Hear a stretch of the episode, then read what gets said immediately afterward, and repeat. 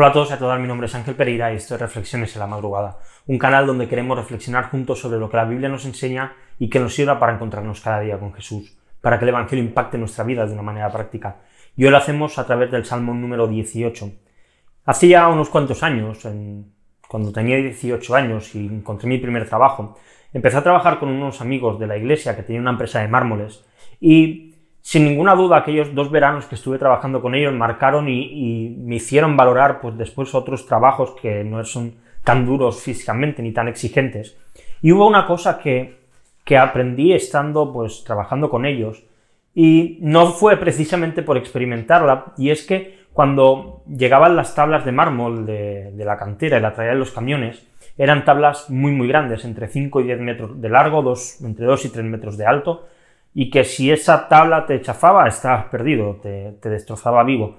Y, para poder descargarlas del camión que las traía dependíamos de una grúa, una grúa que, tenía las ventosas, cogían la, pues, la tabla, la sacaban y la dejaban y la colocábamos en el sitio donde se tenían que quedar.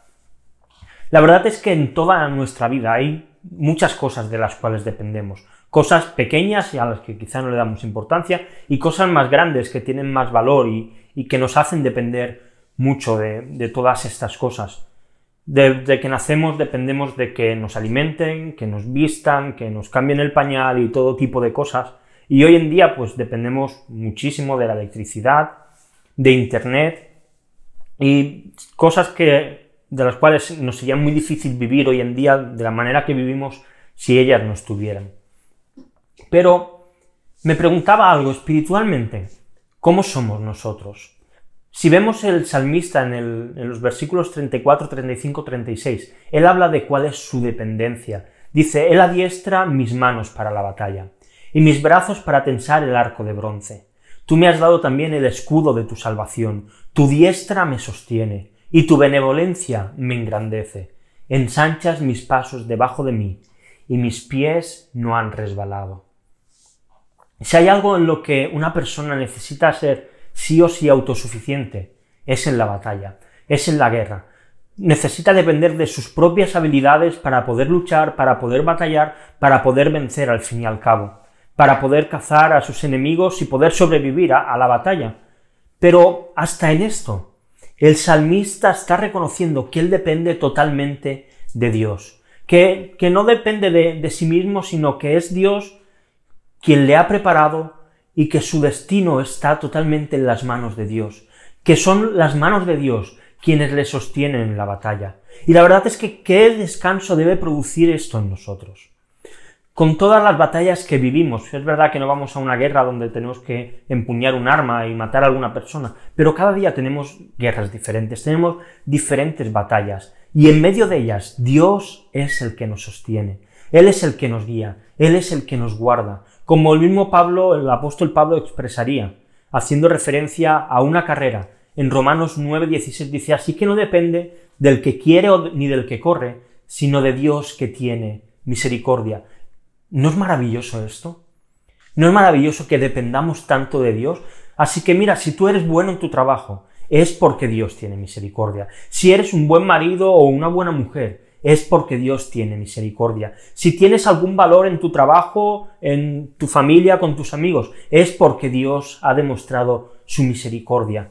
¿Cuántas veces le echamos en cara a Dios nuestras situaciones? Cuando las cosas van mal, le recriminamos, Señor, es que tal, es que cual, es que tal. Cuando pasamos situaciones difíciles, le decimos, Señor, ¿cómo puede ser esto, que esto me ocurra? Pero mira, déjame leer algo que la mujer de Jonathan Edwards, escribió y que creo que es un ejemplo para nosotros. Cuando su marido ya murió, cuando él falleció a los 54 años y se quedó ella con 10 hijos, nada más y nada menos, esta mujer dijo lo siguiente, ¿qué diré?